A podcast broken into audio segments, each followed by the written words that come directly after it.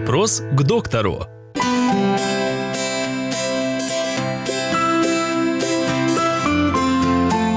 По каким критериям стоит выбирать жесткость щетки? Если мы говорим о здоровых зубах и особенно о здоровых э, деснах, здоровом пародонте, э, как правило, э, все, выбор сводится к щеткам, которые имеют либо среднюю жесткость, либо, возможно, даже жесткие щетки. Почему? Потому что в первую очередь наши зубы чистит щетка. Уже потом мы можем говорить о пасте. Э, поэтому э, чем, э, чем мягче щетка, тем меньше мы можем снять, по сути дела, тот же налет. Более того, в процесс чистки включается та же десна. И по большому, щетка, по большому счету щетка эм, стимулирует и кровообращение в десне, то есть это своего рода и массажи.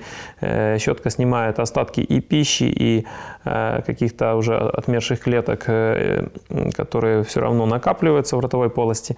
Поэтому если у вас нет проблемы с большой кровоточивостью десен впоследствии чистки зубов, выбирайте действительно для себя, э, ну, в лучшем случае это средней жесткости щеточку. Если же есть какая-то проблема, я думаю, что э, в данной ситуации стоит действительно обратиться, во-первых, к врачу, определить, почему так происходит, либо это действительно специфика ваших десен, то есть, в принципе, все здоровое, но, может быть, тогда, по крайней мере, чаще менять щетку, чтобы она с мягкой не становилась супер мягкой, скажем так.